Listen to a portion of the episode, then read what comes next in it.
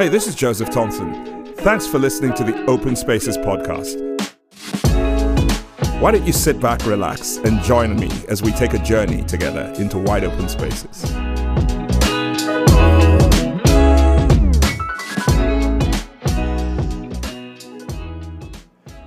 Welcome, guys, uh, to uh, what is turning out to be a rather quickly moving season. We are already at episode four of Open Spaces and uh, for season five. And um, I'm delighted to have on today my better half, my wife of 34, almost 34 years. If I d- don't say almost, she's going to correct me very quickly. So, uh, welcome, Shola, to the program. Yay! I was expecting you to say I was your favorite guest. My favorite guest. There you go. Uh, There you go. My There you go. favorite guest. Uh, yeah, all right.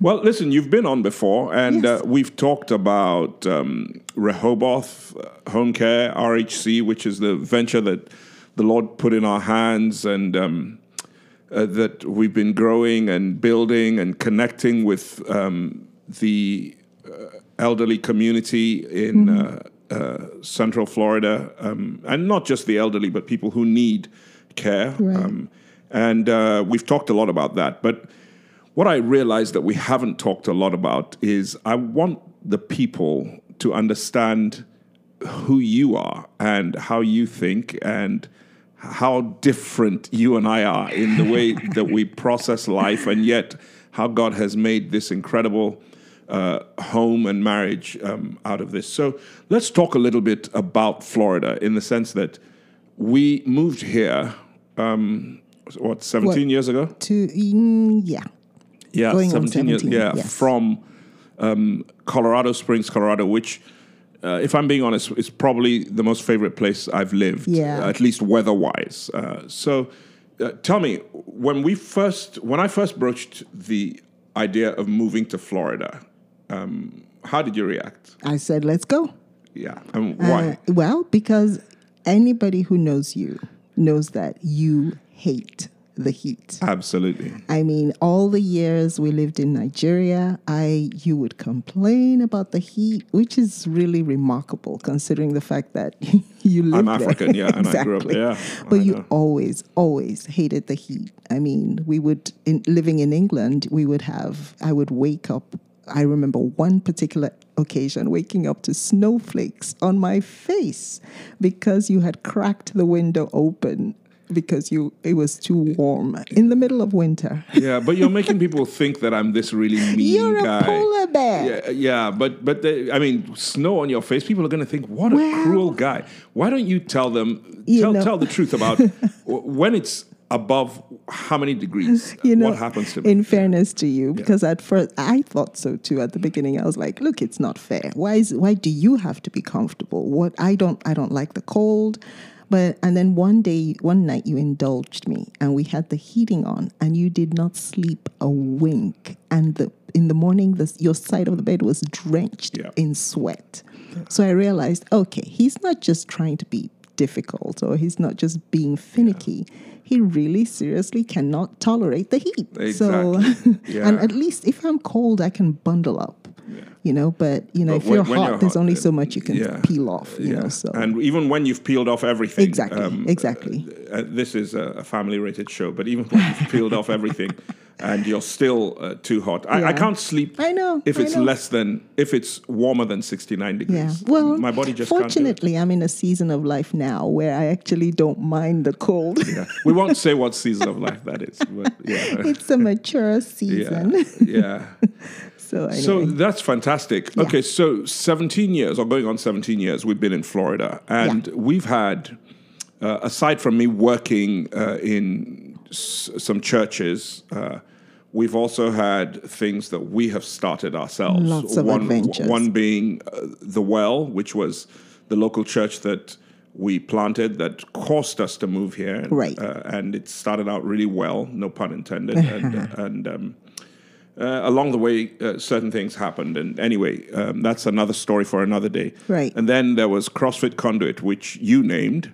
um, and then what we're doing now, RHC. So basically, three wells. And I know that if anyone is, if anyone is interested in finding out details about that, you can go back to season one. I think it was either episode one or episode two. I don't know exactly, but we called it Three Wells, and um, we had Shola on, and we talked about. Or maybe we didn't have you on. Maybe I just talked about the three See? See how that you we are? planted. Yeah, See? yeah. Uh, So, so tell me, um, let's talk about those three ventures. What? Give me one thing from each of those ventures, good and bad, that you learned. Oh gosh. Okay. I hear. Well, I've, there's a saying that so let's start with the well. the only experience that's a bad experience is the one you don't learn from. So, so I would use Okay, the term bad very loosely. Okay, or if instead of saying bad, then let's say uh, sort of a, a difficult, Or tough lesson, experience. yeah, a okay, lesson, lesson yeah. learned, So a good experience and then a tough lesson learned. So where where are we starting? Uh, let's With start well. with the well, the first uh, thing that we the well. Well, you know what? The people, the people. We, for me, the good, the best part of of it was the people, and there there are still some of the people uh, from the well who are an intrinsic part of our lives Yeah. today. There are people that we would not have met. There is one per- person in particular, um, Mike Clow, Yeah. that I always tell We don't her- want her head to swell, No. but uh, she's a pastor. Yeah, but I, Claudia. I tell her that if the only reason we moved to Florida was to meet her, it was well worth it. You know, so there are certain people in our lives that we would never have met if we hadn't planted the well. So for me, easily, that was it. The people. And what would have been the negative experience? Oh gosh, the people. No, Uh, I think you meant that. That wasn't a Fro- or maybe that was a Freudian slip. Yeah. Well, you know, a- at the end of the day, you know, the church is made up of people. So you can't say, like, when people talk about church hurt, it's not the church that hurts, it's people. So, um, you know, it, that was a tough season. And um, the reason When you say that, you're talking about the, the, season, where, where we, we yes, where we uh, shut the doors and then well not shut the doors but we stepped back and Right. recouped Right, the whole season of the well. Yeah, it was tough. Some lessons that were learned, you know, some of them didn't need, to, uh, some of the things that happened didn't need to happen. Because in retrospect, you look back and you're like, oh, I could have done that differently or I could have handled that differently. But it is what it is. You only know what you know at the time, you know. So, um, yeah, so I would say definitely some of the pain that came out of that, you know, out of fractured relationships and um, the way things kind of played out. Um, you know, you if I had had it to do all over again, I'd do it differently. But the the pain that came out of that was something I definitely could have done without. So, what yeah. about conduit especially because as i said you named it but conduit uh, for people who don't know was a, a crossfit box and Yes. because i was at the time uh, a level one crossfit trainer i basically ran the box um, yeah, So- yeah. Can can I sing the song? Yeah go ahead Timmy, no, Timmy, our daughter Timmy came up with a song, CrossFit Conduit. Anyway, that's all. i don't That's know was it say. her or was it um, uh, griff I don't even remember. I think it was griff who okay, came up maybe with that somebody song. came up with it. Anyway, it was griff yeah that was yeah, that was that was a fun season too. Um, uh, wait, what am I? What am I thinking of? the good, good, uh, good. yeah, yeah. You know what? I'm. This is gonna sound. I'm gonna start sounding like a broken record, but I would have to say again the people, because some of the people that we met that are still in our lives, even though we no longer have the box. Mm. It, it's just again, we never would have met them if not for for conduit.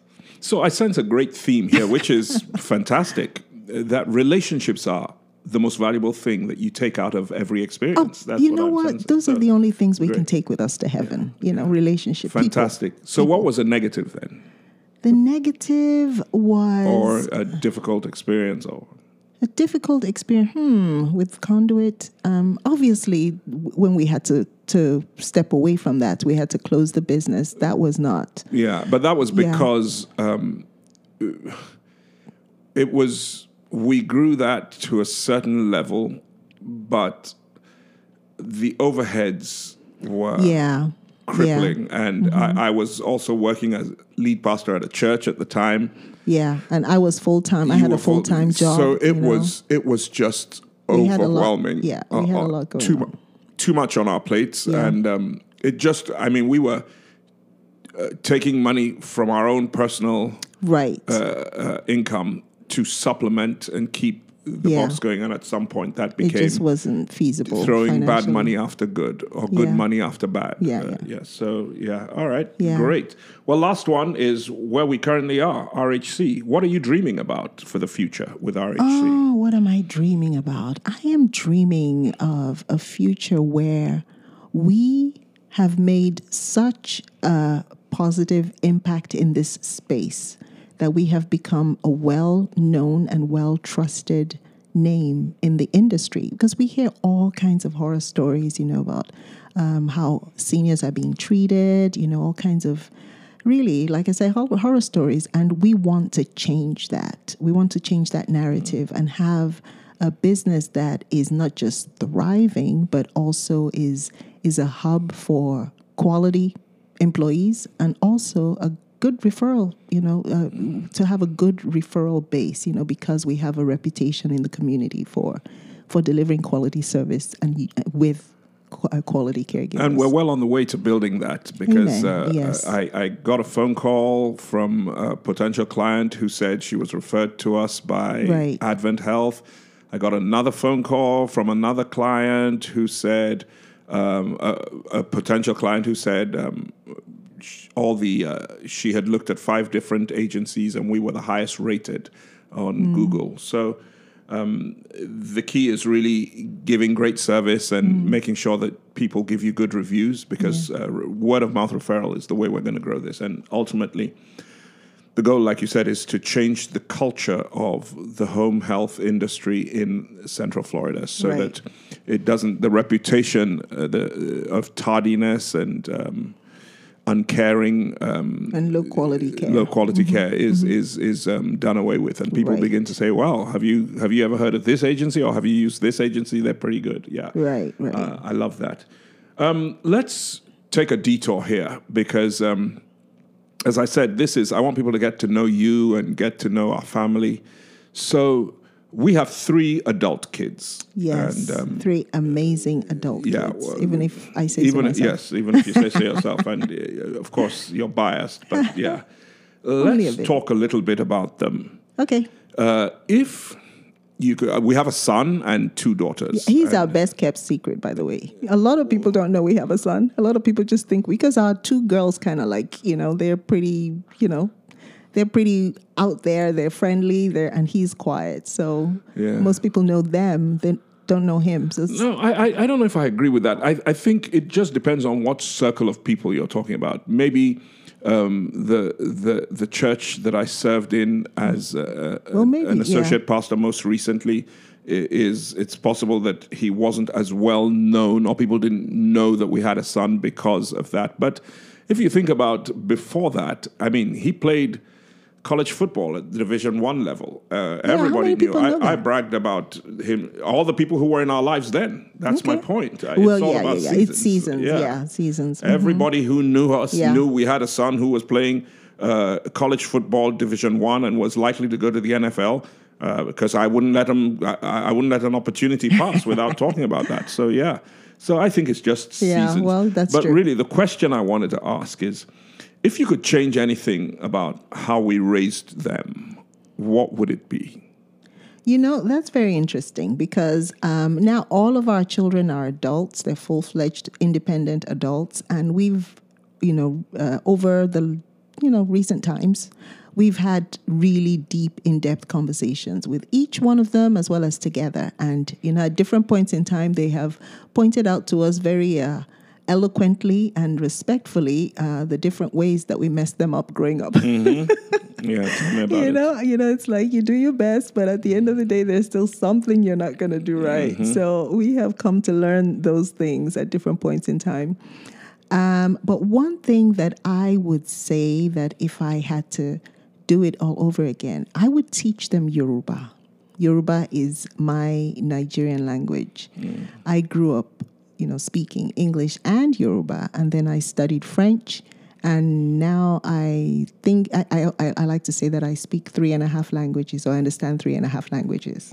Wh- What's the half? Spanish. Uh, oh yes, yes. You, you speak Spanglish very well. Exactly, yeah, yeah. And I understand more than I more than I can speak. And then, of course, you pretend to understand my language, but you have Yeah, no, clue. No, I, because I'm good with accents. So if I just learn a phrase in a language, I can repeat it and fool Mm. It people sound- into yeah. thinking that I know more than Yeah, that phrase. yeah. Yeah. So, but I would teach them Yoruba because um, right now in in the kids, our kids only speak one language, which you and I speak at least two. Mm. And you know, and I think that it would it would have done them a, a world of good yeah. if they had learned one Nigerian language. And you and I, because we speak two different Nigerian languages, we didn't speak. We, we only spoke English, you know, in our home. Well, when we wanted to speak, Yeah, yeah, yeah. Uh, because I, I, yeah. I would also say, I, I speak three languages, as in I speak your language, Yoruba, yeah, yeah. but I speak it. Uh, Yeah. My accent is not as good as it could and be. And because you're self conscious So, about yes, it, you yeah. don't really. Yeah, but my point is, we did speak Yoruba Yeah. when we Only- didn't want the kids to When understand we, what we we didn't want them to understand Yeah. exactly. But I wish I had taught them, you know, and Yeah. even if they didn't really speak it well, for them to be able to understand. Yeah, that's one thing that I wish. Yeah, I think I, I agree with that completely. It's what I would have said too. Um, but I think the reason for that is um, when we came to a, uh, well, we moved to England after we got married. Our son uh, was born in England, and then our two girls, we moved to America, and they were born in Indiana. So I think in our earlier, younger years, we were too busy trying to adapt and fit in and figure out where we uh, fit into the cultural context in which we were living.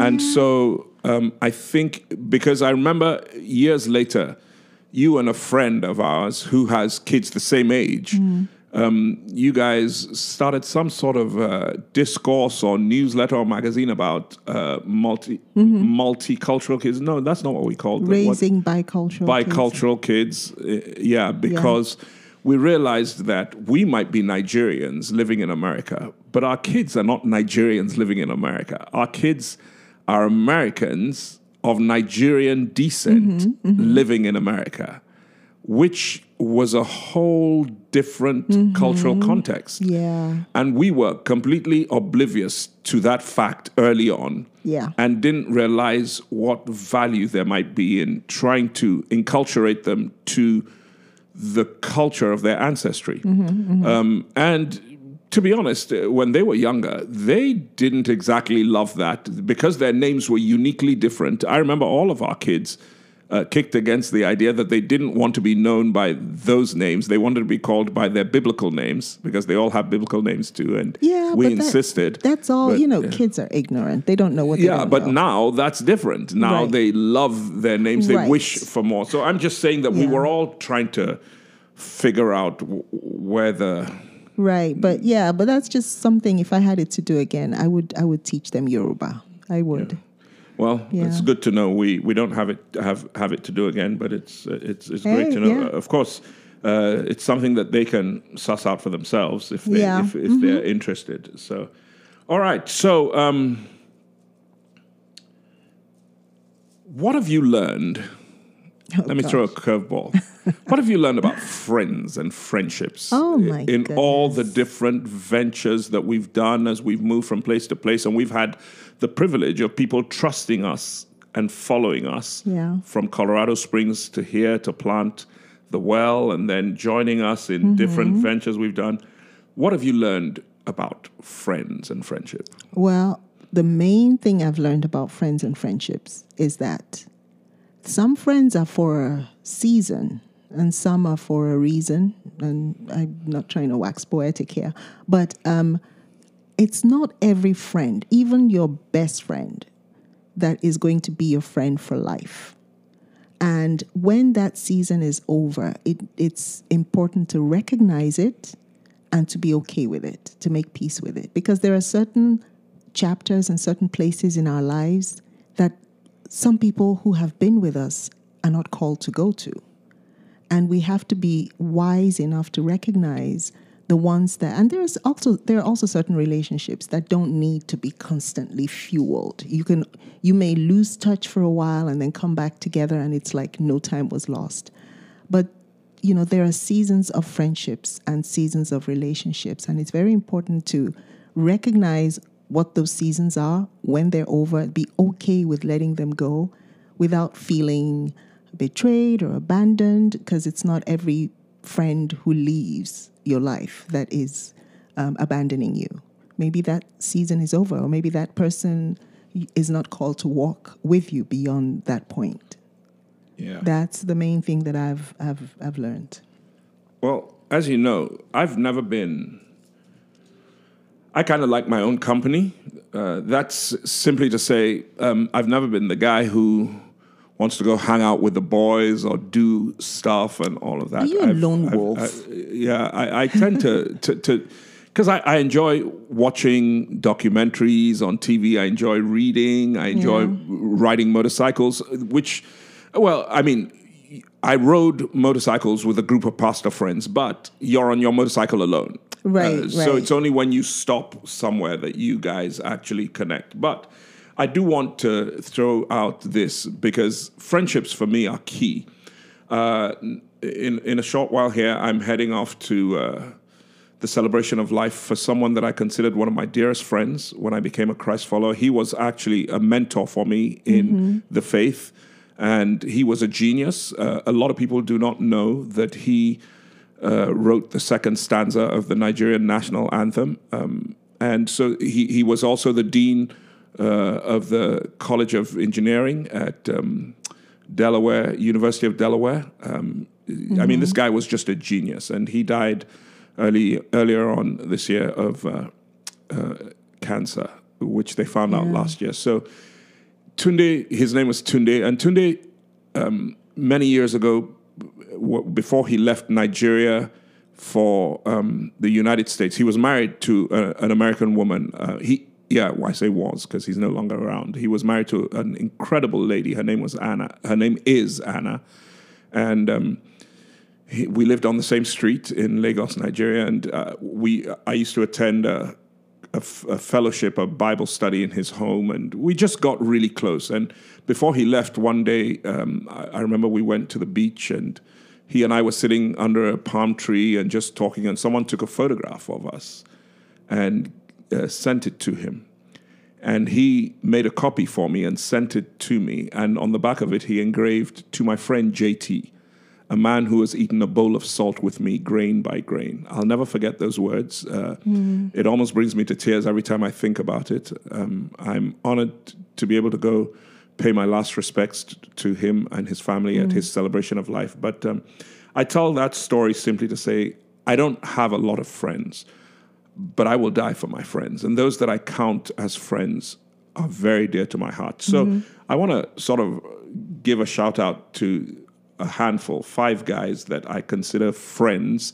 I want to highlight them uh, Ron Mast in Colorado Springs, Jack Sharon in Colorado Springs, uh, Dennis Drake down the road here in Ocala, uh, my brother Usman, uh, who lives in the UK, um, Steve Hickey, a precious friend of mine who could use your prayers right now. He's had a lung transplant, but there are lots of complications going on. Uh, he was a pastor for many years. And of course, my son, my brother, my friend, Kenneth Clark. And uh, those guys just really mean the world to me. And I, I'm just grateful for friendships. But uh, I, I would be remiss if I didn't end this broadcast by saying, I'm more grateful to be married to who I consider my best friend, Shola. Thanks for being on. Oh, my pleasure. Love you. Love you. We'll see you guys next week. Thanks for joining us on the Open Spaces podcast. If you enjoyed it, then please like it and share it with your friends. We'd really love to connect with you, and you can find us on Instagram and Facebook at the Open Spaces Podcast.